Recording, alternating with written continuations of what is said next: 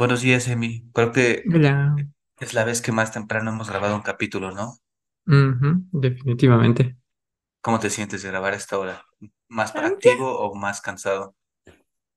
Ah, eh, pues estoy acostumbrado a pararme temprano, así que... eh. ¿Un poco de lo mismo? Sí, sí, sí, sí. Em, Emi, eh, esta semana es un poco especial para nosotros. Bueno, siempre digo esta semana como si estuviéramos grabando en vivo o algo así, pero bueno, este momento eh, im- implica ya muchas cosas. El día que se estrena este capítulo, el, el podcast ya va a ser otro, ¿no? O el concepto del podcast. Entonces, no sé si nos podrías platicar un poco de qué va o por qué nos tomamos el tiempo de hacer esta mención. Pues estamos reestructurando un poco ah, el formato en el que vamos a estar trabajando. Ahora cada episodio va a girar en torno a una pregunta central que vamos a intentar ir respondiendo.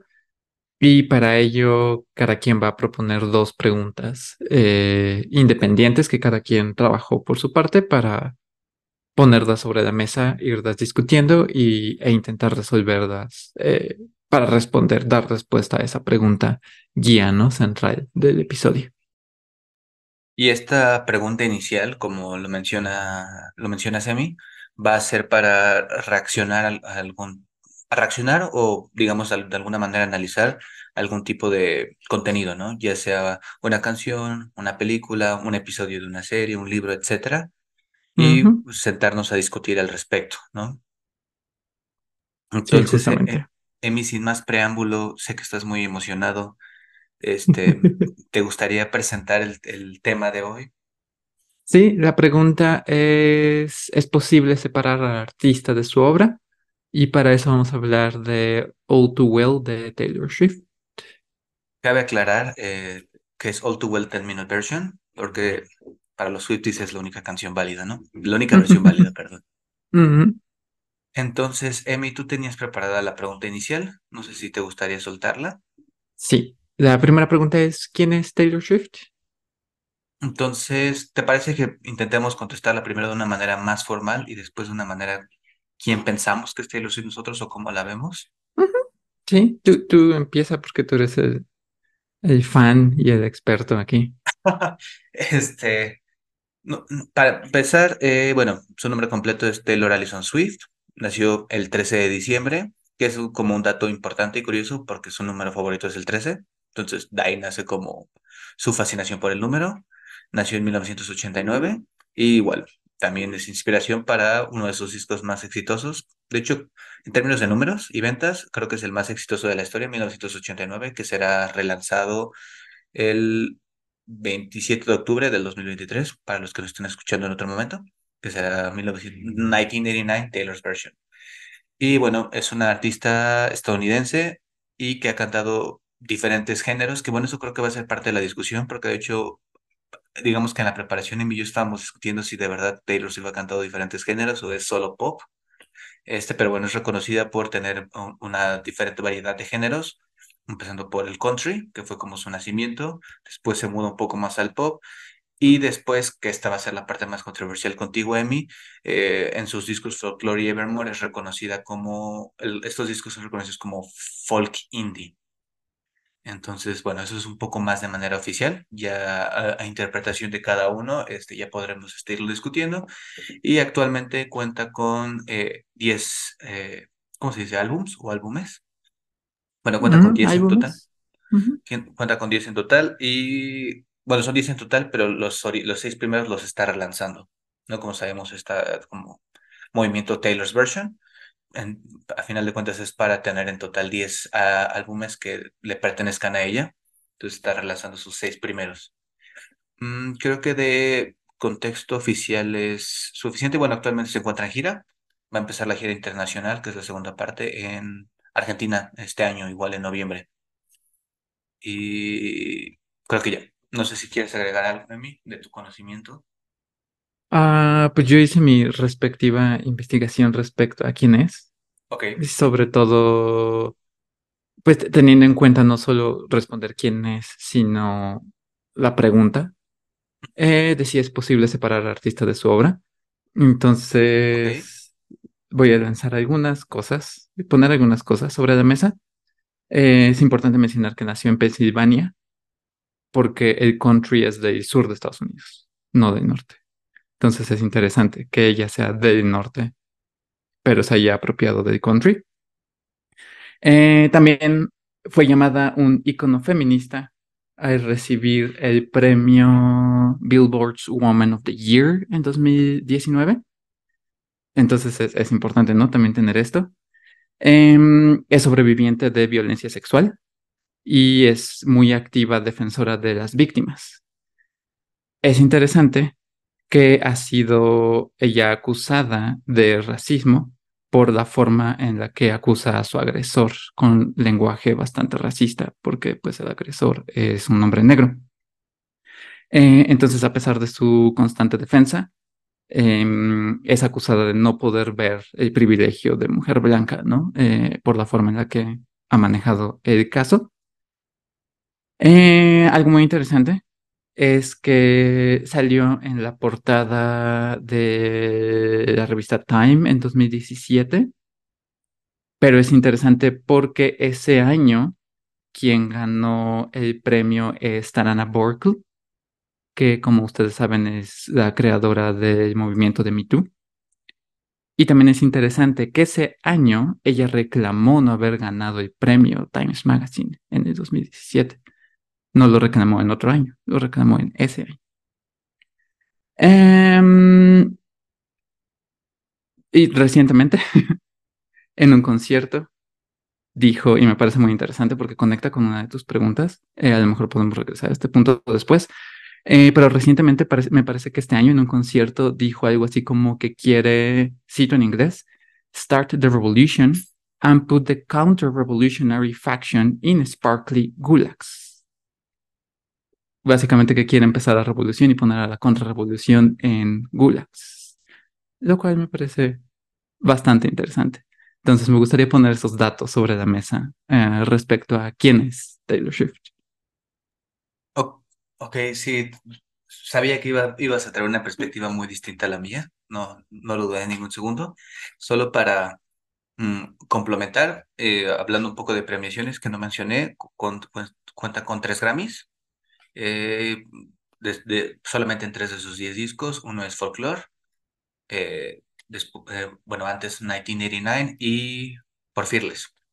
Sería como lo último relevante de ella. Y bueno, creo que podemos ir avanzando. La pregunta, estos temas que mencionas son bastante interesantes a mí, pero creo que los podemos ir desarrollando cuando se vengan algunas preguntas para andar en los siguientes temas. Entonces, me gustaría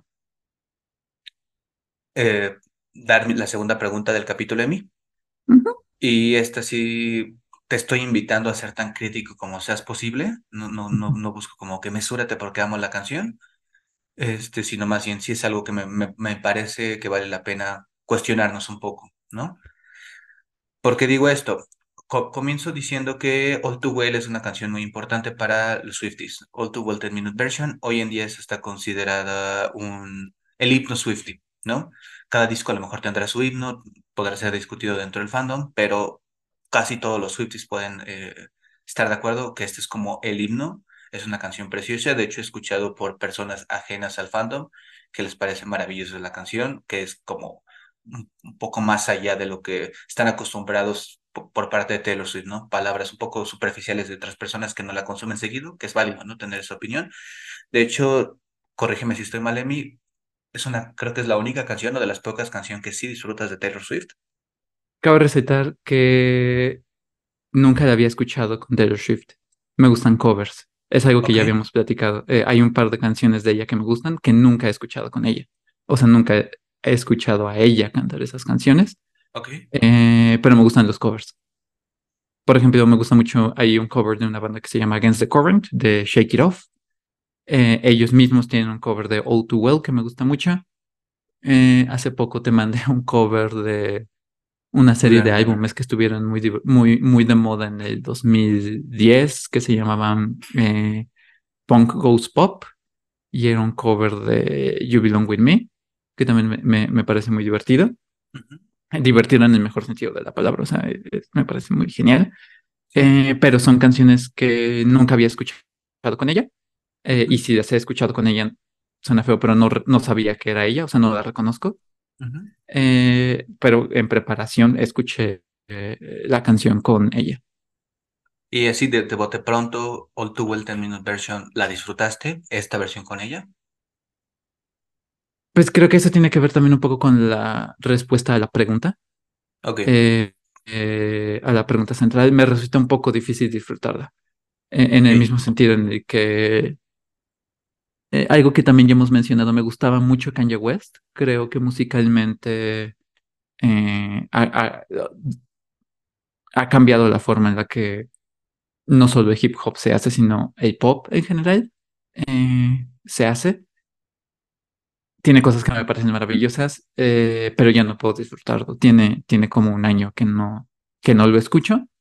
En algún momento llegué a intentarlo y fue como no, ya no puedo escuchar eh, esta música y no es la única persona con, con la que me pasa, ¿no? Diane Ward también me pasa. Eh, nunca fui fan de Rammstein, pero ahora menos puedo escuchar a Rammstein, eh, Marilyn Manson. eh, entonces sí, es, es algo como que constantemente me, me pasa. Sí, sí te entiendo. A lo mejor siguiendo tantito esta línea. cuando yo iba en la prepa, no sé si te he contado, era muy, muy fan de Michael Jackson. Y ahora como adulto que ya hago más conciencia social sobre estos temas, eh, pues sí, simplemente ya, ya no me siento cómodo escuchando la canción, ¿no? Como que, ah, bueno, al final de cuentas lo de Michael Jackson es como algo muy controversial, no está como nada totalmente confirmado, pero aún así el que se encuentra en una controversia de esa magnitud, como dices, ya no te sientes cómodo o no sé, la, la misma duda te hace alejarte de ese contenido, ¿no? Ya no es algo que uno busca apoyar. Eh, Creo que es un caso similar para mí. Pero ya voy a soltar la pregunta porque hice mucho preámbulo y ni siquiera la solté. ujú. Es una pregunta un poco compleja, Emi, me costó un poco formularla.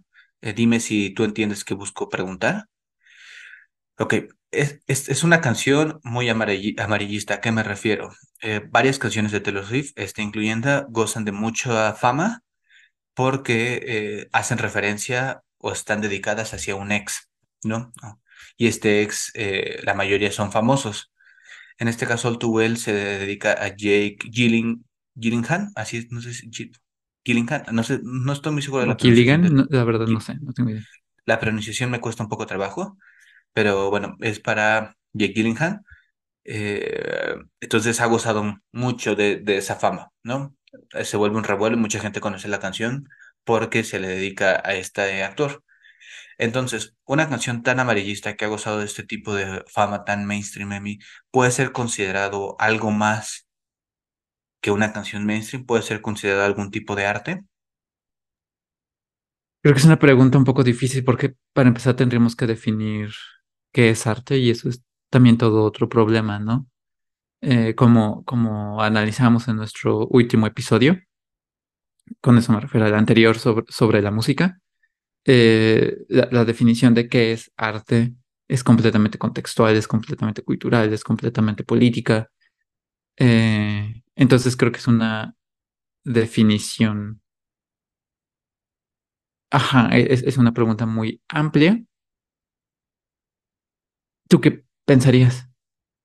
Mm, eh, hice esta pregunta un poco a propósito porque siento que se conecta directamente a la pregunta principal del capítulo, ¿no? Que si se puede separar o no al, artista de, su arte. En este caso, creo que voy a salirme un poco, pero eso con un intento de, ex- de explicar cómo yo veo las cosas. Eh, hace, como tú sabes, Emi, como lo he mencionado mucho durante el podcast, eh, tuve la, la fortuna de poder asistir a Dieras Tour y eh, todas las fechas este, mi pareja me acompañó. Entonces platicábamos mucho como de la experiencia, ella cómo ha vivido otros conciertos, eh, ella es muy fan de los Jonas Brothers, entonces este, me platicaba cómo ella vivía y cómo nos quejábamos de que a veces eh, los artistas eran un poco fríos con sus fans, que podrían como ser más recíprocos.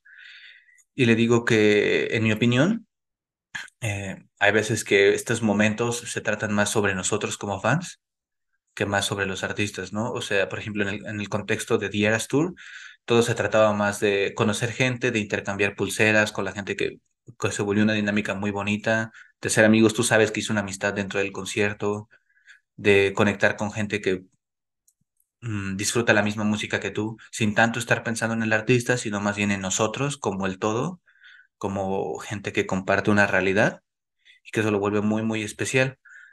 Y algo que me animó a querer hablar sobre este tema, Emi, no sé si te mandé alguna vez el reel, es que eh, el, fue, el, fue en el palacio, de- bueno, en, en el lugar en donde fue el concierto, tenía una sala como de espera para papás, parejas, etcétera. Entonces vi muchos videos en Instagram de cómo había gente en la, en esta zona que no estaba como tan cerca del concierto y se escuchaba como la gente, se escuchaba, no se escuchaba solo el concierto, que eso es como muy normal porque pues es como todo un equipo de sonido que hace eco. Se escuchaba como todos los fans cantaban a todo pulmón All Too Well. O sea, me pareció como muy impresionante y muy bello y muy curioso como justo estos videos que me tocaron a mí ver eran con All Too Well y no como con otra canción, que de seguro también existen, ¿no? Pero es muy curioso como lo que me aparece es esta canción.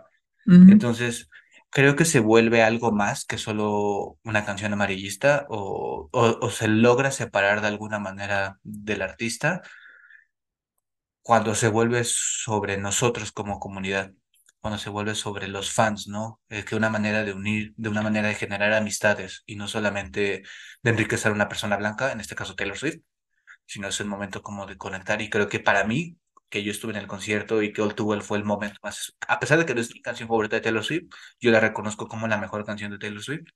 Eh, era el momento que yo más esperaba del concierto y, y fue precioso ver cómo la gente cantaba y cómo había gente que en algunas canciones sí se sabían, otras no, y veías que algunos sí cantaban, otros no, pero en All Too Well todos cantaron, ¿no? Entonces es cuando te sientes como voy a citar a Camel, como todo el tiempo lo hago, cuando pensabas que estabas solo, estarás con el mundo, ¿no?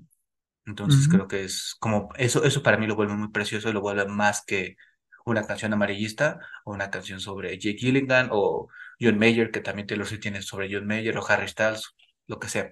No sé qué opinas de esto. Sí, me hace muy bonito. eh, me recuerda un poco ah, en los sesentas. En Francia hubo, estuvo muy en boga y se ha intentado recuperar recientemente eh, el concepto de la muerte del autor, eh, principalmente con Roland Barthes, Barthes, no sé cómo se pronuncia, mi francés no da para tanto, y Maurice Blanchot, eh, defendían la muerte del autor. Y con eso básicamente es eh, lo que usted, lo que acabas de decir, ¿no? La distancia entre el artista y su obra y el fan eh, donde básicamente lo que Bartres intentaba defender es que de- debíamos de dejar de poner at- atención a, um, el autor y a quién es el autor y empezar a consumir la obra en tanto que obra y en tanto que el autor muere una vez que su obra sale al mundo, porque la obra ya no pertenece al autor, sino al mundo, como acabas de decir. Ah, entonces ahí hay, hay una completa escisión eh, entre el autor y su obra, donde el autor es lo de menos, ¿no? Ya no importa un poco, como tú decías, ya no, en el concierto ya no se trata del artista, sino de la comunidad. Eh, también me parece muy interesante eh, esa, ese, ese punto que mencionas respecto a la comunidad, a la importancia de la comunidad y la forma en la que Taylor Swift ha tenido de crear una comunidad, ¿no? Creo que esas- eso es algo muy importante, eh, porque en tanto que fenómeno sociocultural vale la pena preguntarnos por qué, qué está haciendo bien o qué está haciendo, a lo mejor para no dar ningún tipo de, de juicio de valor, qué está haciendo para generar una comunidad tan fuerte eh, y tan sólida. Por otro lado, también hablando respecto a la comunidad, algo que ahí me parece un poco problemático y que es algo que he hablado contigo también por fuera del podcast, es que cuando una comunidad empieza a ser tan cerrada y a impedirte disfrutar otras cosas, siento que ya e- esa comunidad se vuelve muy cuestionable, muy problemática. Voy a poner el ejemplo específico que hemos discutido, ¿no?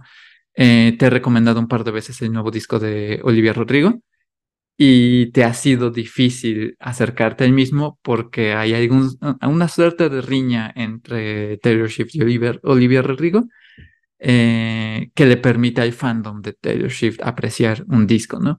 Y entonces ahí es como de, ok, está bien, el objetivo del arte es crear una comunidad, pero si esa comunidad te impide disfrutar otras cosas, eh, entonces me parece ya muchísimo más sectario y que ya no vale tanto la pena eh, estar allí, ¿no? Eh, y, formar parte, desde mi punto de vista, de, de es- de esa comunidad, sobre todo porque es contradictorio con ese objetivo del arte, ¿no? De, ampliar horizontes, de conectar, de generar una comunidad. Eh, entonces allí me parece un poco más cuestionable el tipo de comunidad que está generando, porque es excluyente, ¿no? No solamente de quién puede entrar, y, sino de quién puede salir en términos de qué puedo consumir que esté por fuera de dicha comunidad. Eh, entonces ahí también vale la pena no, perderlo de vista, ¿no? Si está generando una comunidad, pero qué características está teniendo dicha comunidad. A lo mejor lo que yo, eh, para expresar la parte en la que estoy de acuerdo contigo, creo que sí sería necesario ser críticos ante ese comportamiento, ¿no? Porque en este caso es algo superficial, entre comillas, no escuches a, otra persona popera, ¿no? O sea, no es nada grave, pero hay veces que puede ir más allá, ¿no? Estos comportamientos y pueden generar violencia. Y eso es cuando se vuelve todo muy, muy problemático. Sin embargo, no sé, y esto es literal, es una pregunta, no estoy como queriendo llevar la contraria, más bien suelto la pregunta. No sé si es algo intrínseco de los fandoms, ser así, y a lo mejor, el, y eso creo que también lo hemos discutido de alguna manera, ¿no? Eh, si los fandoms para ser fandoms tienen que ser así, tú sabes que soy bien intenso con las cosas que me gustan de mí, entonces he pertenecido de alguna u otra manera a diferentes fandoms, y siempre es como, por ejemplo, yo en México me gusta mucho el fútbol y le voy al Cruz Azul, entonces si eres Cruz Azulino tienes que odiar al América. Entonces no puedes disfrutar o reconocer algún tipo de grandeza futbolística dentro del América porque si no eres anti-Cruz Azulino. Entonces como que te metes en ese chip y por automático juegas ese rol, ¿no? Porque tú quieres ser parte de ese fandom porque te hace feliz ser ese fandom, estar en ese fandom, entonces te comportas. Y así podemos dar otros ejemplos como muy discutido y, y y hasta te caí mal un poco con el tema de Zack Snyder, ¿no? Este, igual, o sea, para ser fan de Zack Snyder tienes que comportar de tal manera, tienes que, por ejemplo, algo que me pasaba mucho es que tenía que odiar de manera intrínseca las películas de Marvel Studios. Y ya no hay manera como de abrirte a, o nada más es, si las vas a ver es porque vas a ir a tirar hate o, o descubrir por qué son malas. Entonces te arruinas la experiencia tú solo, ¿no? Pero aquí mi duda sería mí, yo no he estado nunca en un fandom que no tenga ese comportamiento. Entonces, repito la pregunta, ¿un fandom para ser un fandom tiene que tener ese comportamiento? Sí, yo pensaría que sí. Eh, también debe de haber excepciones, ¿no? insisto, si algo aprendimos del K-pop es que son capaces de, llevar cuestiones de un fandom a la acción política entonces no sé qué tanto pondría allí un, asterisco de a lo mejor allí hay una excepción en el fandom de, K-pop.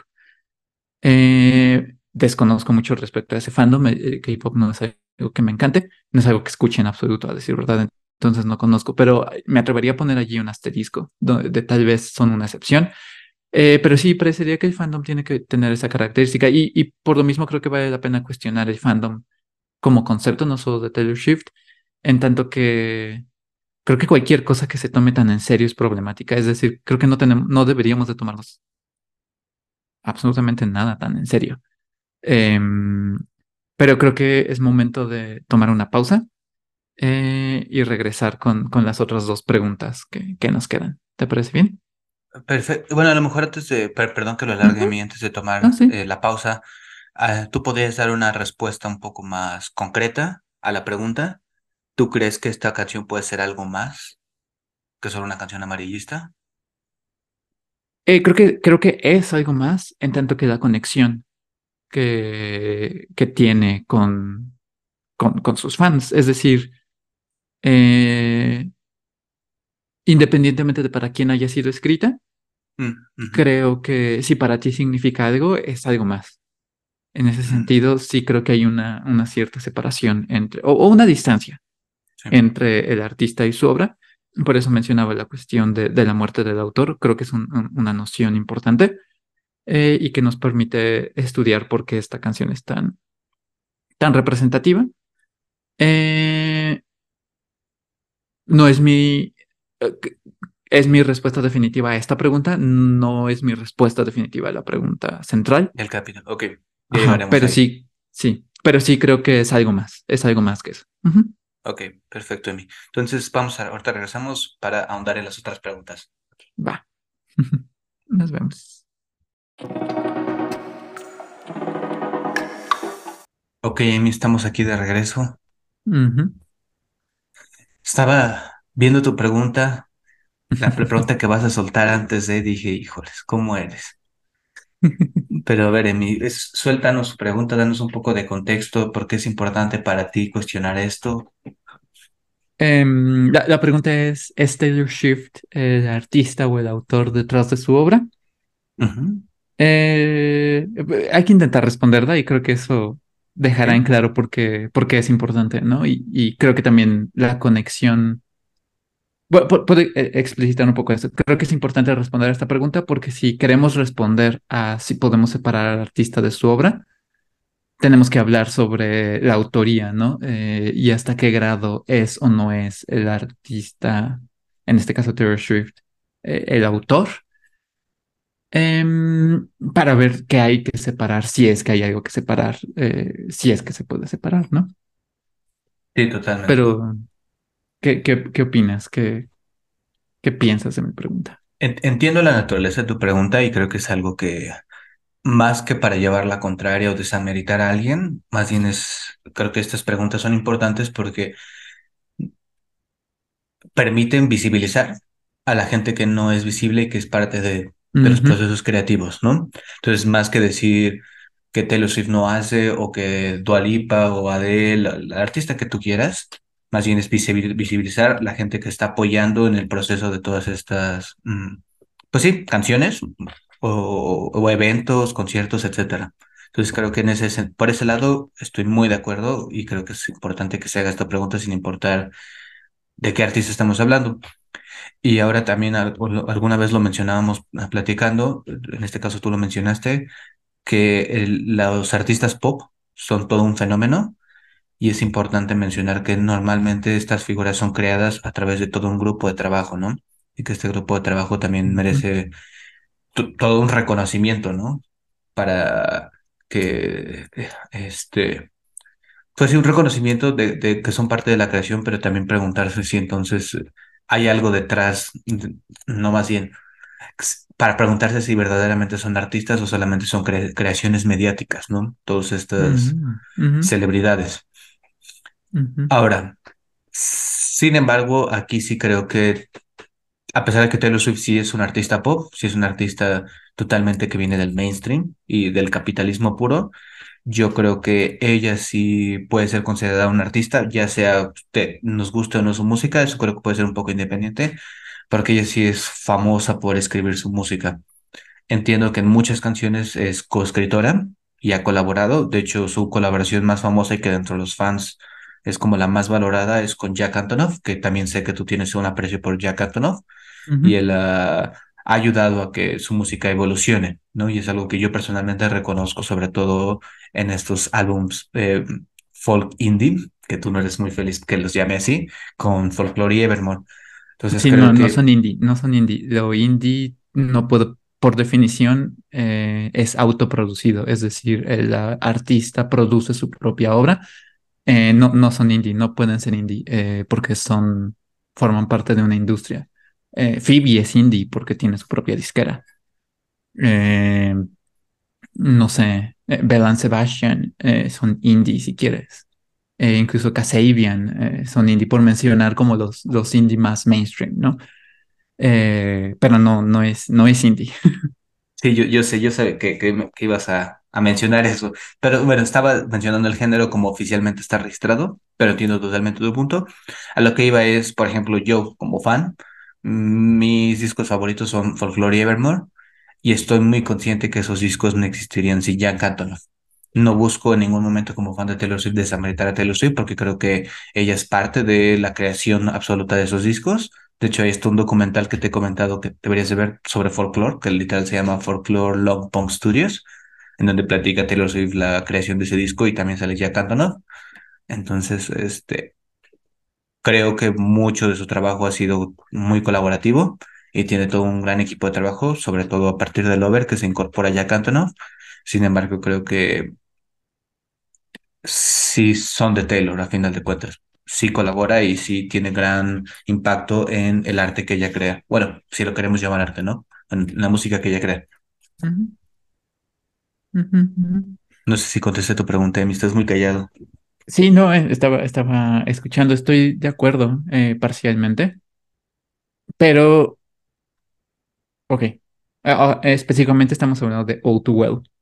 Entonces, All Too Well está escrita con Liz Rose, no solo la escribió Taylor Swift. Entonces allí la pregunta se redimensiona, ¿no? Porque eh, ¿es posible separar al artista de su obra? Bueno, habría que saber quién es Liz Rose, porque no, Taylor Swift no es la única artista o no es la única autora. Em, entonces hay, una escritora más. Está producida por Nathan Champman, que es muy famoso por producir eh, música country, y Jack Antonoff. Hay dos productores. Eh, hay dos versiones de 10 minutos, por lo que veo. Ah, Taylor's version y From the Vault. Pero bueno, eh, en la primera hay siete productores e ingenieros. Eh, en la versión de From the Vault hay 13 productores e ingenieros.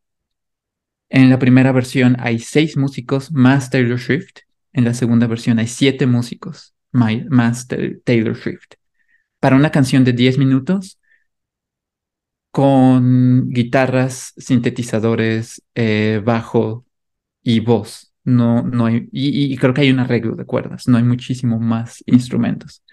Entonces tenemos 13 productores, 7 músicos más Taylor Swift, eh, dos, eh, dos productores en general, Nathan y Jack Antonoff, y dos escritores. Voy a hacer una comparación arbitraria. eh, arbitraria para la músico con quien voy a comparar. Se llama Christine Hayter. Es mejor conocida como Lingua Ignota. Tiene un disco que es de mis discos favoritos que se llama Sinner Get Ready. Tiene canciones que van de los 4 minutos a los 9 minutos. El álbum dura poco más de una hora y solo tiene 9 canciones. Es un álbum donde hay arreglos orquestales.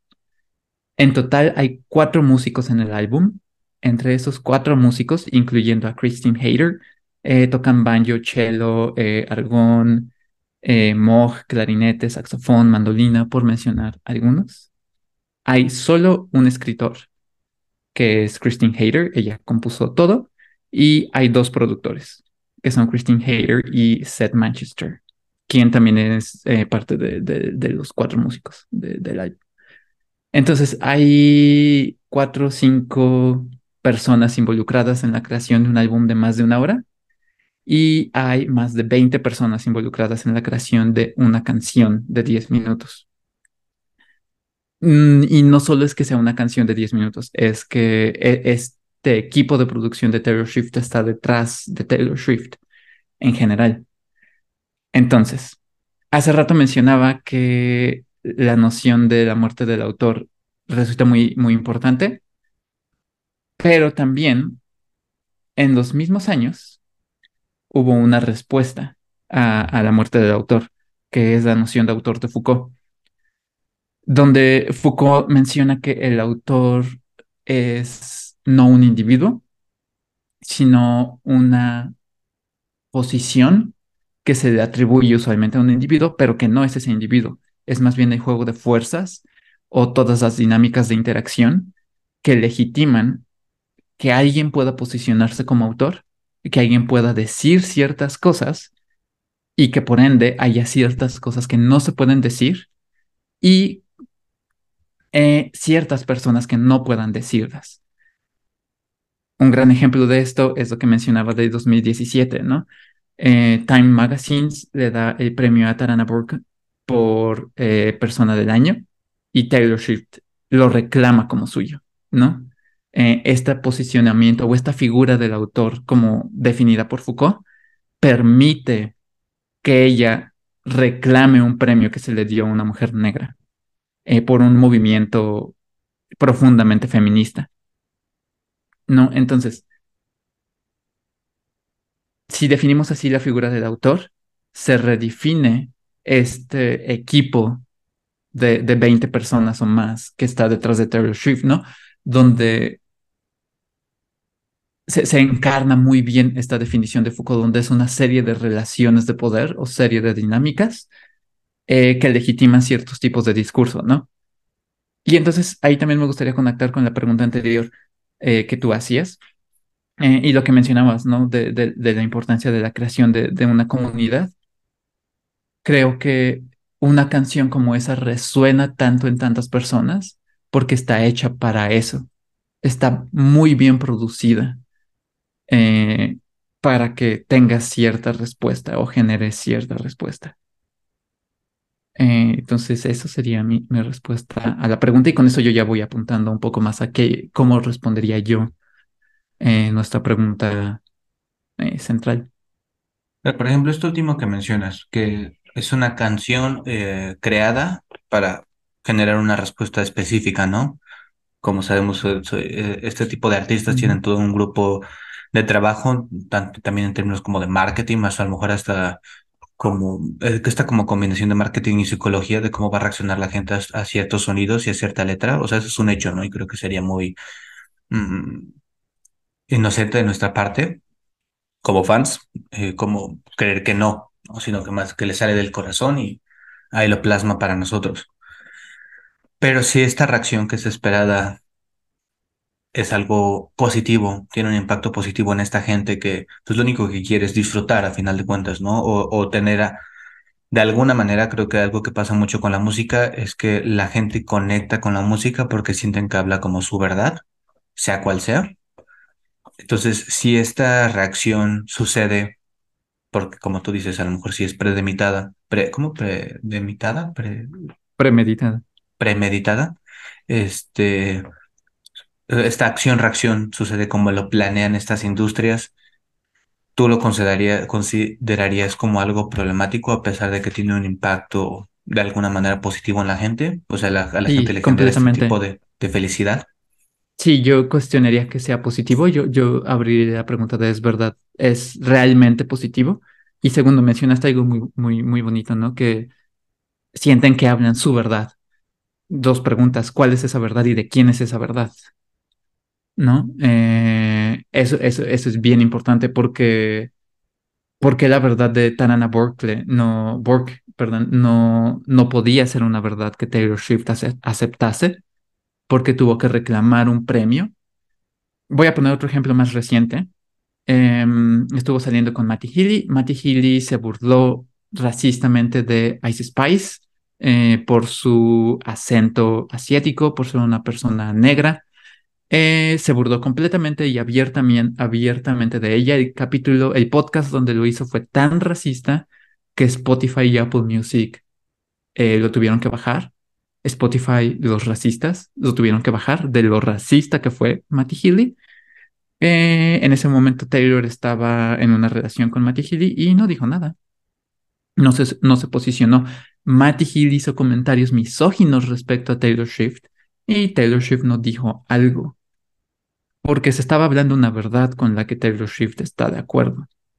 Entonces, Pero regreso, creo que a se a está lo hablando mejor su verdad, per- pero ¿qué Perdona que te interrumpa, Emi. Entiendo tu punto y estoy parcialmente de acuerdo, pero creo que, por ejemplo, hacer responsable a Taylor Swift o buscar algún tipo de reacción de Taylor Swift por parte de un comentario que viene de un hombre solo porque haya sido su pareja, creo que tiene tintos de machismo.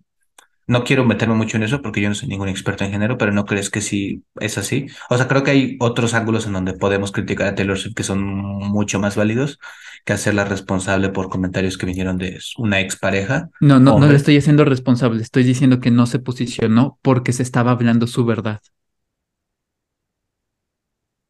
No, no digo que ella sea responsable de él, no. Estoy diciendo que se dijo algo que también es la verdad de Taylor Swift, se enunció y por eso ya no, no tuvo la necesidad de posicionarse, a diferencia de cuando Kanye West hizo ciertos comentarios. No estoy justificando ni diciendo que los comentarios de Kanye estuvieron bien. Estoy diciendo que allí sí se posicionó ella y se ha posicionado abiertamente, políticamente, a favor de Trump, en contra de Trump, a favor de Biden, en contra contra de ciertos eh, eh, ejercicios de machismo, pero no frente a estos específicamente. Pero creo que esto nos lleva muy bien a tu pregunta, tu siguiente pregunta. sí, sí, sí. Este, creo que antes de que suelte la pregunta y, y como suerte de conclusión por mi parte a lo que mencionas. Creo que también es muy importante tener en cuenta que cuando se apoya este tipo de artistas en general, prácticamente todas las posiciones que, ensuel- que, que sueltan o comentarios más de naturaleza más político es para seguir una agenda que los beneficie de manera económica, ¿no? O, o para atraer gente a su música. justo ese es mi punto, exactamente. No, no, Sí, no tanto porque estén a favor o no de algo. La verdad es que prácticamente nunca vamos a saber cuál es la verdadera naturaleza política de esta gente. Bueno, en algunas cosas es muy obvio, como el pasado de Taylor Swift creo que sí es muy... eh, ¿hay ¿cómo se llaman los que no son demócratas? Es muy republicana su familia. De hecho, está en su mismo eh, documental, Miss Americana. Sale ella discutiendo con su papá porque su papá es republicano. Entonces creo que pues ahí deja un poco en evidencia que pues esos son sus orígenes y posiblemente comparte de alguna u otra manera, ¿no? Este tipo de pensar. Este, en eso estoy muy de acuerdo, ¿no? Que Taylor Swift o la, la artista pop que tú menciones, hombre o mujer, reacciona más de una manera siguiendo una agenda para vender o no. Y aquí viene mi siguiente pregunta, que esta sí es una pregunta un poco más crítica, y es aquí sí es donde yo creo que es de las razones por las cuales este, somos amigos, ¿no? Porque sí, a pesar de que estamos en desacuerdo en muchas cosas, hay otras en donde conectamos mucho. Y la pregunta es a mí, ¿qué significa cuando Taylor canta Fuck the Patriarchy en, en All Too Well?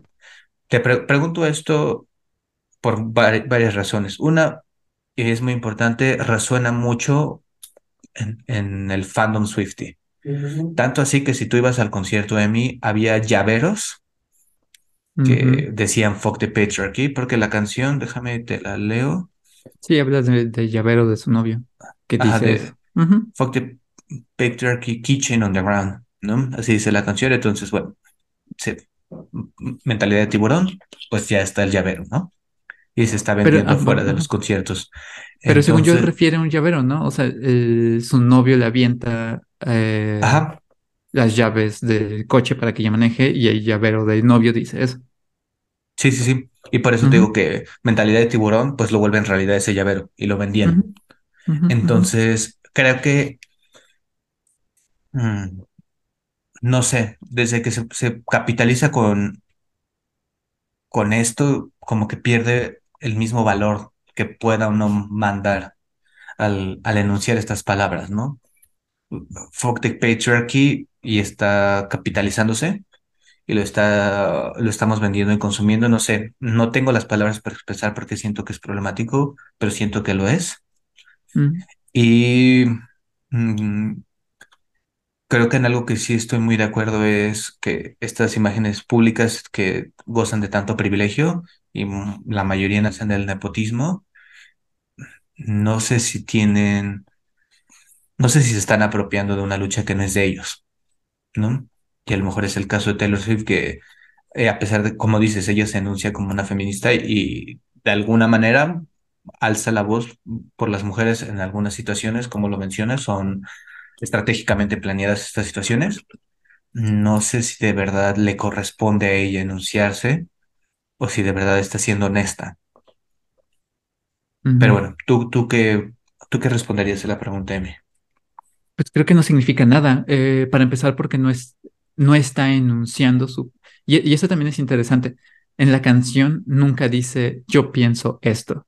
Dice esto está escrito en el llavero de mi novio. Eh, así que eh, ni siquiera en la canción es un posicionamiento político. No, no está diciendo que ella piense eso. Está diciendo que su novio, quien resulta ser un macho, piensa eso.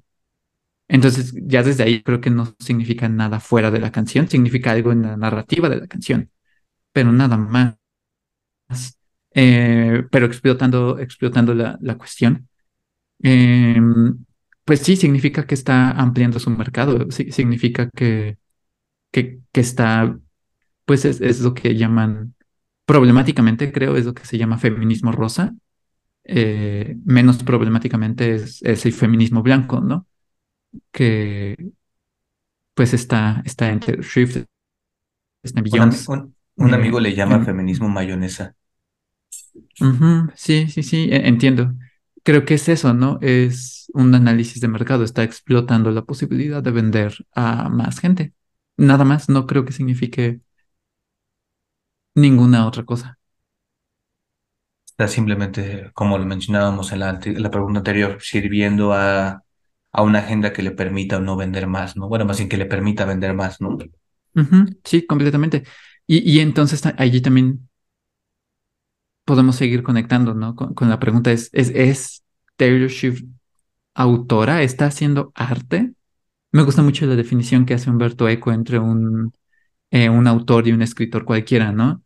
Eh, específicamente está hablando de, de Dan Brown. Em, dice que un, un autor, un buen escritor, crea un lector ideal, es decir, ah, es muy complejo, no importa, asumamos que eso, ¿no? Y un escritor cualquiera, eh, en vez de, de crear un autor ideal, escribe para un, eh, perdón, en vez de crear un lector ideal, escribe para un lector fáctico, donde lo único que hace es un análisis de mercado para escribirle a ese mercado, ¿no? A ese target market. Em, ese segundo, que solo hace un análisis de mercado, no está haciendo arte, está vendiendo. Ah, en ese sentido, está haciendo Taylor Swift arte, es una autora, es una artista. No, no sé cuál sea la respuesta, eh, pero, pero son cuestiones muy legítimas. O sea, sí, no, no creo que sea eh, arbitrario hacernos esas preguntas. Creo que también, mm, pues a lo mejor la respuesta es más simple de lo que creemos, ¿no? Y sobrepensamos un poco las cosas. Creo que, y no lo digo como fan, lo digo como de la manera más crítica que puedo, es, sí lo es dentro del capitalismo, a final de cuentas, ¿no? Porque, ¿cuál es el objetivo, ¿no? Y como tú dices, hay un estudio de mercado. Entonces, si está cumpliendo su objetivo, que es vender de una manera impresionante, que es este, mm, como tú dices, es planeado para generar una respuesta y esa respuesta está llegando. Entonces, dentro de la realidad capitalista, está siendo muy exitoso, ¿no? Y entonces a lo mejor dentro, a lo mejor mm, errónea o, va en contra de lo que el arte mismo es, pero el capitalismo tiene su propia definición de arte, entonces se vuelve arte dentro del capitalismo, ¿no? No sé si el capitalismo tenga una definición de arte. Creo que arte y capitalismo son mutuamente excluyentes. Creo que está siendo muy exitosa. No, no lo estoy negando en absoluto. Pero yo diría que es una vendedora exitosa, no una artista exitosa. Porque dentro del capitalismo y bajo las reglas del capitalismo se crea arte. Em, no sé si lo que ella crea hace arte. A eso voy. No, no niego cuán exitosa sea, no niego que conecte con las personas. Creo que lo hace por otros motivos que vale la pena poner en tela de juicio. Pues que a lo mejor estos motivos tampoco son necesariamente excluyentes uno del otro, ¿no? ¿A qué te O refieres? ajá, o sea, esto, por decirlo de una manera muy superficial, conecta porque hay un estudio de mercado, ¿no? A lo mejor este estudio de mercado informa su parte creativa. Entonces, a lo mejor sí hay un, ajá, sí hay, sí hay una pizca, no necesariamente de arte, pero sí hay una pizca de, de, del artista que ella es como escritora, como compositora, y también de esta gente, como tú dices, eh, la- todo el grupo que hay detrás tampoco son O sea, no todos son mercadólogos, ¿no? O no todos son tiburones de ventas. O sea, Jack Antonoff es un artista, a final de cuentas. Entonces, mm, sí se está generando una suerte de arte que está totalmente informada por mm, las, eh, por estudios de mercados, sí, pero esto informa para que se tomen ciertas decisiones, pero no deja de ser algún tipo de arte, pues es a lo que voy. O sea, a lo mejor que se utiliza solo para informarse, pero no necesariamente es algo vacío, porque creo que hay ejemplos de cosas que se están vendiendo que están muy vacías, como, a lo mejor voy, voy a sonar muy hater de mi parte, pero las películas de Marvel Studios, creo que sí son Las nada más, híjoles, algunas sí. No, todas. Este, pero, eh, o sea, entiendes, entiendes mi punto, ¿no? O sea, Pero, pero en, que en ese caso, para, para intentar apuntar a una conclusión también, ¿dirías que Kanye West es arte? no puedo yo enunciar algo así simplemente porque nunca escuché una, de- una sola de sus canciones. O sea, nunca, nunca. Creo que eh, este tipo de artistas pueden llegar a hacerlo, pero sí tendrías, se, se, tiene que tomar este tiempo de análisis, ¿no? Y de considerar las, las este, circunstancias o la situación. Pero yo nunca he escuchado que Kanye West, entonces no te puedo decir que si lo sea o no. Lo que sí estoy consciente es que a mi alrededor hay mucha gente que hace como hincapié en esto de separar un poco el arte del artista y mucha gente que yo conozco sí reconoce mucha grandeza en su música. De hecho, hasta Swifties que conozco reconocen que antes escuchaban mucho Kanye West, antes de que, voy a decirlo de una manera muy, eh, a lo mejor muy vulgar, pero antes de que se volviera loco, sí lo escuchaban y lo consumían y ahora pues ya no. Este, entonces, sí, mm, eh, estos comentarios me, han- me dan a entender que hay algo en su música, ¿no? Que a lo mejor razonaba en la gente o, o, había algún tipo de valor. E- Es interesante cómo podemos hacer ese juicio tan sencillo respecto a un hombre negro que está médicamente loco. No estoy diciendo que no haya dicho estupideces y que no haya que escucharlo. Estoy diciendo que es un hombre negro médicamente loco respecto al cual es fácil hacer ese juicio, pero no respecto a una mujer blanca.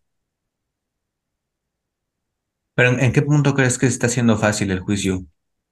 ¿En qué es un hombre negro? No, pero eh, a lo que voy es, eh, o sea, no sé qué parte de lo que dije fue como enunciar a a que un mucha juicio fácil. gente, a que para muchas personas es muy sencillo dejarlo de escuchar. Pero no a una de las personas que más contaminan el medio ambiente, no una persona que ha sido abiertamente racista, no una persona que ha sido abiertamente racista hacia los mexicanos. Pero no sé si Eh, la... Entiendo esa parte y tienes razón, o sea, la gente sí activamente ignora las cosas que ha hecho Taylor Swift. De hecho, lo de eh, eh, Trump, pero es pues... que es una mujer blanca y él es un hombre negro. No Pero estoy no defendiendo a. Kanye, estoy defendiendo que es racista. eh, yo creo que más bien... No estoy seguro si la gente ha dejado de escuchar a Kanye West. O sea, a lo mejor en su momento cuando pasó el, el boom Sí, no, no, de no su cancelación, pero eh, yo, yo creo, así como tú me lo dijiste, si él sigue creando música, la gente va a seguir consumiéndola. O sea, tampoco creo que esté siendo tan fácil. Creo que él más bien ya está tan metido también en el mainstream que también mm, la gente no lo dejaría de escuchar. A lo mejor él no es el mejor ejemplo, porque no creo que la en gente lo esté dejando de escuchar. En ese caso podemos conectar con el episodio anterior, ¿no? Y, hablar de que tal vez el mainstream es racista por definición y que habría que deconstruirlo absolutamente. Pero bueno, podemos hacer la misma pregunta re- de si es posible separar al autor de su obra con, con Joan Rowling, ¿no? Em, y voy, voy a yo intentar y después tú me dices tu, tu, Al- tu al- propia conclusión. perdona que te interrumpa, Ajá. Emi. Eh, ¿te parece que dejemos esto para la conclusión y regresamos ahorita a Ah, una sí, justo pausa? era lo que iba a decir, que, que empezar a intentar una, una conclusión. Entonces, hasta ahorita te veo y cerramos ya con este mismo tema. Sí, muy bien.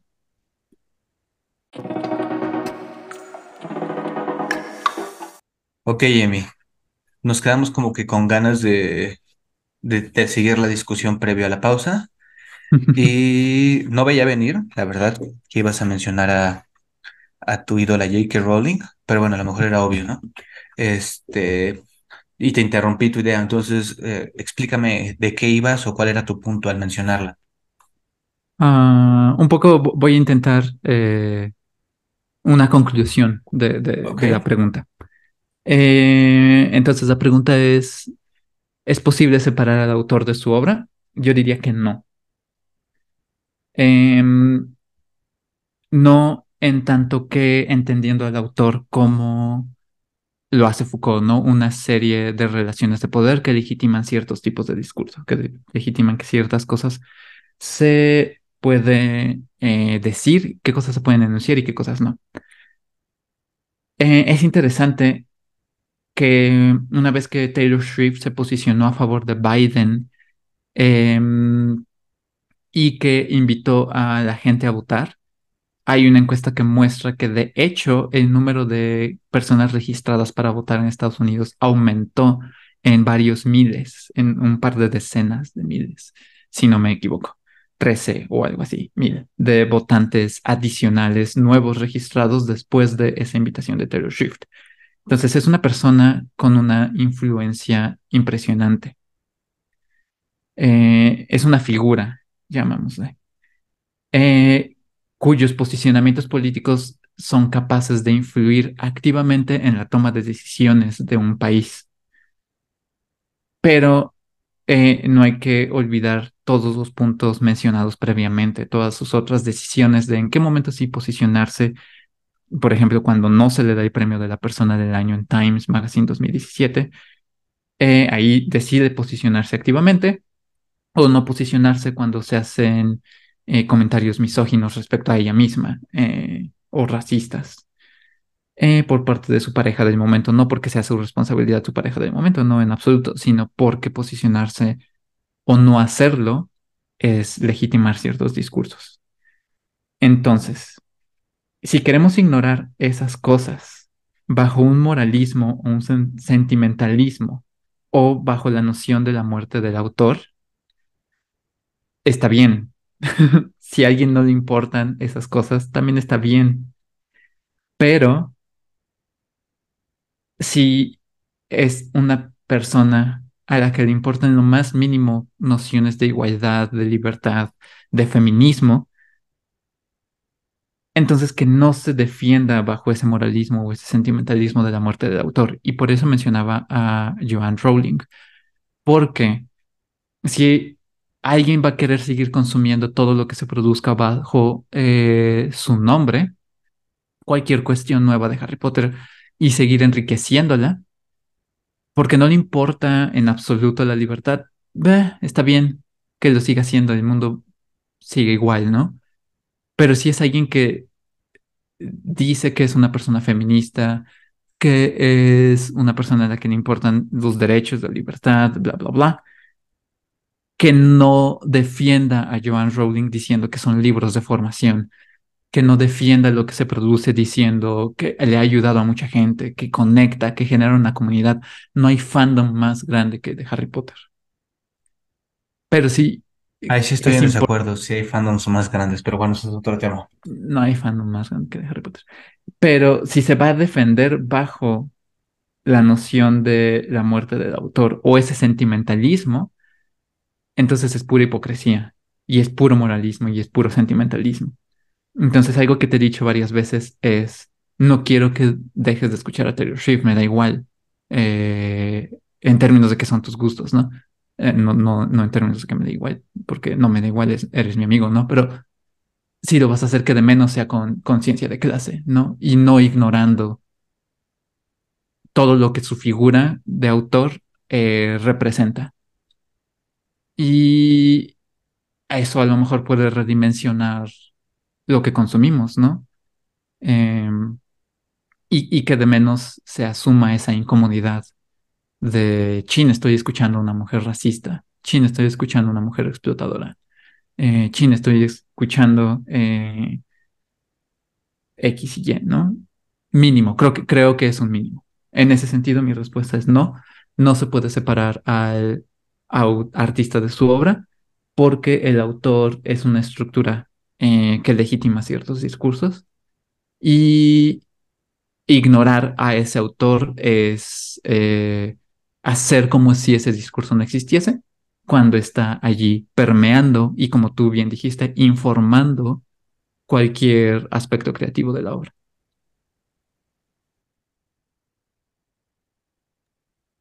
Parece, me pare- me parece que sí estoy de acuerdo con lo que dices. Lo único como que, y no es para estar en desacuerdo, sino como para dejarlo ahí. Y creo que es mm, parte de las verdades duras de la vida probablemente, pero dime tú qué piensas. Ahorita voy a desviarme un poco y me voy a ir al ejemplo de, del fandom de Harry Potter, ¿no? Como tú dices, es un fandom muy grande. Eh, Ya es, ya es a lo mejor un poco más de opiniones, pero no creo que sea el más grande. Pero bueno, pero sí es un fandom muy grande y tiene muchos fans, mm, a lo mejor llamarlos fans mayonesa, porque no son tan clavados, pero aún así sienten conexión con las películas, ¿no? Eh, yo conozco muchísima gente igual tú, Emi. Es más, nosotros mismos sí, sí leímos los libros y sí vimos todas las películas. Entonces, en algún punto fuimos de alguna manera fans, ¿no? Eh, aquí lo que voy, voy a intentar preguntarlo y tú dime si me doy a entender. Aquí es, porque este fan, mm, clase media baja, que está sobreviviendo, que lo único que quiere es como desconectarse del día, es obligado a hacer esta conciencia social, lo único que quiere es llegar al trabajo, llegar de la escuela y disfrutar de su peli favorita, que en este caso es El prisionero de Azkaban o la que sea, ¿no? Son ocho películas, tú elegirla. Eh, tiene que hacer este proceso solamente por las tonterías, pues, bueno, no quiero usar groserías, pero bueno, por las tonterías de su creadora. O sea, ¿por qué, por qué aventarle la responsabilidad a este fan? Entiendo y estoy muy consciente y estoy de acuerdo contigo que como fan seguimos propagando, ¿no? Seguimos empoderando a esta gente al darles nuestro dinero, los seguimos enriqueciendo y eso les da herramientas para seguir siendo lo que son. Pero al final de cuentas el, el fan lo único que estaba haciendo es, no sé, conectar con la peli porque es muy bonita, porque es muy divertida y porque la, la ignorancia o, eh, el racismo, lo, lo que sea del, del artista tiene que recaer en el fan, porque se tiene que hacer responsable el fan. Es como lo que está, entiendo, por- entiendo el porqué mí, pero creo que está muy crudo, ¿no? No, no creo eso. Por eso dije que si no te importan esas cuestiones, si, si no te importa el feminismo, si no te importa la libertad, si no te importa la lucha por los derechos, está bien. Eh, sigue con tu vida, ¿no? Eh, consume lo que te dé la gana. Lo que dije es que si te importa, es pura hipocresía y es puro moralismo y es puro sentimentalismo. E- Eso, eso sí lo sostengo. Si, si eres alguien que dice ser feminista o que le importan lo más mínimo las libertades individuales y los derechos colectivos, pero al mismo tiempo vas a seguir enriqueciendo a estas personas, entonces, ¿qué onda? ¿No? Eso sí lo creo. Y ahí sí hay una responsabilidad. Ahí sí, completamente. Pero, eh, por ejemplo, estoy, la dice sentimentalismo y creo que ese es el tema principal. No creo que haya, en- entiendo por qué ya usas la palabra hipocresía, no creo que haya tanta hipocresía por ese lado. A lo que voy es esta gente tiene todas las herramientas del mundo para hacer lo que se les dé la gana, ¿no? Nosotros no, Emi. Bueno, a lo mejor nosotros gozamos de mucho privilegio, pero hay gente que no, no, no, no goza con este privilegio. Entonces, pues más allá de decir que si les importa o no, porque yo creo que hay mucha gente que sí le importa, también creo que se les, si, si seguimos como con este tipo de... mm, el punto es que estamos atrapados en el sistema, Emi, y creo que cada vez, si hacemos este tipo de análisis o, o de cuestionamientos de, pero ¿quién es el artista? ¿Quién está eh, dándonos nuestros celulares? ¿Quién está dándonos la película? ¿Quién está dándonos la música? ¿Quién está dando la serie? Nos vamos a quedar sin nada. Y a final de cuentas, en este contexto en donde la gente es trabajadora, en donde la gente apenas está sobreviviendo, en donde la gente necesita un escape de su realidad dura, creo que es pedirle mucho que se haga, que, que, que haga este proceso de conciencia y creo que sería un poco injusto, en mi opinión, Pero es que no estoy, no estoy pidiéndole eso a esas personas. Estoy diciendo que a quienes sí les importa, Pero a quienes tienen ese privilegio, tienen, eh, pero, ajá, a quienes tienen el privilegio de poder hacer esa ese cuestionamiento, porque eh, estoy de acuerdo en que estamos atrapados en el sistema, pero las personas que no se hacen ese cuestionamiento y quienes están en una situación de pobreza extrema, ni siquiera van a escuchar a Taylor Swift. Es algo que les es radicalmente ajeno, para empezar por la barrera del lenguaje. Sí. Segundo, porque no hay acceso a Internet en muchos de, de estos lugares. Entonces, a- justo, justo a eso me refiero. Eh, hay personas en una situación de privilegio a quienes no les importa y van a seguir con su vida. Y está bien. Hay personas en una situación profunda de opresión a quienes no, ni siquiera es que no les importe, es que la posibilidad de cuestionamiento no existe porque las condiciones materiales de opresión son tales que no se puede abrir ese cuestionamiento todavía. No porque no les importe, no porque se les importe, sino porque hay condiciones materiales que impiden ciertas posibilidades. Pero las personas que les importan y que hablan de feminismo y que hablan de libertades y que hablan de derechos, sí hay mucha hipocresía y sentimentalismo. Es allí donde sí. Eh, y, ok, también mencionabas que, que si hacemos ese ejercicio de cuestionamiento nos vamos a quedar sin nada, ¿no? Nos vamos a quedar con nada, pero hay personas que ya tienen nada. ¿Por qué nos da tanto miedo eso? Entien- entiendo perfectamente por qué, pero la pregunta es importante, ¿por qué nos da miedo quedarnos con nada cuando hay personas que ya tienen nada? ¿Por qué a nosotros sí nos da tanto miedo? ¿Por qué nos da miedo hacernos esos cuestionamientos y darnos cuenta de que hay toda una industria que nosotros estamos fomentando que permite que haya personas en una situación de no tener absolutamente nada? Por eso es hipocresía y por eso es sentimentalismo, porque lo justificamos en sí, crea una comunidad muy bonita, es que habla de mi verdad, es que no sé qué. Y en el momento en el que nos ponemos a hacer esos cuestionamientos es como, ah, pero, pero ya no, ¿no? Es, eh, eh, eh, eh, eso, eso lo entiendo perfecto, pero creo que la parte de gente sin nada, creo que es algo muy grave y es de, las, de los grandísimos problemas de nuestra estructura social, ¿no? Actual. Eso es algo, sí, o sea, no tengo ni siquiera las palabras para describirlo y a lo mejor ni siquiera es mi lugar, ¿no? Porque yo gozo de mucho privilegio como para estar enunciándome al respecto. El tema aquí en mí es, y es donde encuentro problemático lo que mencionas, Mm, Entiendo que, eh, por ejemplo, nuestro contexto goza de mucho privilegio y como dices, ¿con qué pantalones te da miedo quedarte sin nada si hay gente que no tiene literal nada? Pero el tema aquí es, a final de cuentas, nosotros estamos tal cual atrapados en la realidad que la gente que tiene todo, porque nosotros no somos nosotros los que tenemos todo, ¿no? La gente que tiene todo está definiendo las cosas y ellos son los que verdaderamente están arrebatando Ujú, todo, ¿no? Entonces, eso es donde lo, lo siento, entiendo el porqué, pero lo siento muy duro el decir como nosotros, la clase medio baja, medio, medio alta, dependiendo de nuestra, pero lo que lo- al- alcanza a englobar la clase media, ¿no? Este, porque la clase media tiene que hacerse responsable de lo que los que tienen todo están generando, ¿no?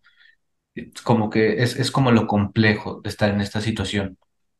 Entiendo que hay sí, cosas sí, más sí. complejas, como lo dices, que es el que no tiene nada, y eso sí es lo, más terrible de todo y por eso nos da tanto miedo a nosotros, pero también es, es como a lo mejor cuando a un hijo se le at- atribuyen los crímenes de un padre, ¿no? Entiendes el porqué, pero no deja de ser muy duro. Sí, completamente, estoy, estoy completamente de acuerdo. Creo que es muy problemático lo que estoy diciendo, pero, pero es que justo como lo decías, ¿no? Las personas que tienen todo y que están dejando a otras personas en esa situación de nada, nosotros los apoyamos, ¿no? Porque consumimos su música. Eh, porque es innegable que una persona como Taylor Swift en una situación de poder en la que está, no esté allí por la explotación de, de la labor de alguien más. Para estar en una situación de ese, de ese poder y de ese dinero, solo se puede basar en la explotación del trabajo de alguien más. No hay de otra. No estoy diciendo que Taylor Swift sea una mala persona, estoy diciendo que no podría de ser de otra manera, pero que nosotros lo fomentamos. Y que en ese sentido, mínimo que se haga con conciencia de clase. Es, es lo que te mencionaba hace rato, ¿no? Ok, si se va a seguir escuchando que no sea bajo ese sentimentalismo o esa falsa moralidad o ese moralismo, que sea con una conciencia de clase, que sea asumiendo la incomodidad, mínimo. Pero sí creo que recae en nosotros, y con nosotros me refiero a todas las personas que no están en esa situación de poder tan exacerbada. Porque nosotros ejercemos también nuestro poder y también estamos en una situación de poder respecto a una persona que no tiene nada. Y eso también es importante. Pero todas las personas que no están en esas situaciones cúspide de poder tienen una responsabilidad de cambiar ciertas situaciones. Sí, sí creo que hay una responsabilidad. No, no estoy diciendo culpa. No estoy diciendo que sea nuestra culpa. Es responsabilidad. Es distinto. Sí, Y, entiendo, y por eso creo que no se puede separar al autor de su obra. Sí, bueno, porque al final de cuentas el autor normalmente son eh, la, la gente que es, es la gente que tiene el todo, ¿no? Al final de cuentas. Sí, entiendo. Híjoles, yo creo que a pesar de que estoy de acuerdo en muchos de los puntos que mencionas, la parte del sentimentalismo a mí sí me, me, me vence por completo de mí. Y como lo mencionaba al inicio del capítulo aprox, que el ver como la gente tan feliz, tan conectada, no solamente hablando de Taylor Swift, hablando de partidos de fútbol, ¿no? Me ha tocado vivir momentos muy, muy hermosos gracias a ese contexto, a pesar de que es gente sobrepagada mm, et- etcétera, ¿no? Muchísimas cosas. Eh, eh, eh, me es muy difícil como decir, como quitarle el valor a esta creación, ¿no? A pesar de que, como decimos, tiene una naturaleza muy capitalista. Es que no es quitar del valor, ¿no? Y, y por eso te decía, conecta con la gente y eso es muy bello, ¿no? Eh, La importancia de la comunidad, no, no estoy, no estoy diciendo que se le quite eso, estoy diciendo que se tiene que ver todo lo que hay detrás de ello. No ignorarlo. Eh, no ignorarlo, exacto. Entonces, eh, estas eh, escenas de The Boys me parecen muy importantes, donde la serie de The Boys, donde están haciendo esta parodia del comercial de Pepsi feminista. Se- bueno, ajá, el comercial de Pepsi feminista. Y, y se están burlando porque están mostrando lo obsceno de ese comercial, ¿no? El, el comercial original es- está muy bien hecho, entonces no se ve esa obscenidad, pero en, The Voice están exacerbándolo. Creo que ah, en general lo que hace The Voice es exacerbar ese lado obsceno para que veamos lo que siempre está ya allí, a nuestra forma de consumir, en este caso, eh, películas de superhéroes, llevándolo a- al aspecto musical. Em, por poner eh, un ejemplo problemático como es Kanye, algo muy interesante de Kanye es que volvió muy visible y lo volvió parte de su ethos. em, todo lo problemático, lo misógino, lo violento, lo antisemita que él es, y lo volvió tan visible que, que se volvió obsceno y Mm. fue imposible para algunas personas seguirlo consumiendo. El problema con artistas como Taylor Swift es que todo eso no es visible, pero allí está. Entonces es muy importante que en todos esos TikToks que viste de las personas cantando It Well o en lo maravilloso que sea, haya sido, perdón, el concierto, puedas ver esa obscenidad, puedas ver esa, voy a ponerlo muy, muy gráficamente, ¿no? Esa sangre de todas las personas explotadas, Em, esas personas que no tienen absolutamente nada, ese cambio climático exacerbado que a nosotros en la ciudad no nos está tocando, pero que hay personas que no tienen agua Eh, hay personas que se están matando por agua en distintas zonas de la ciudad, de la República, perdón, no de la ciudad necesariamente. Todo eso también está en todo aquello que se ve en sus conciertos. Y todo eso está también en sus videos y en su música. Que no lo veamos de buenas a primeras, que no sea tan obsceno y tan patente como en otros productos, no quiere decir que no está allí. Pero tenemos que ver que está allí, tenemos que poder verlo cuando lo consumimos. Sí, entiendo, entiendo tu punto. Pero vamos a cerrar un poco más el capítulo, Emi. Perdón que, a mí- ¿No? porque ¿Está ya nos alargamos muchísimo.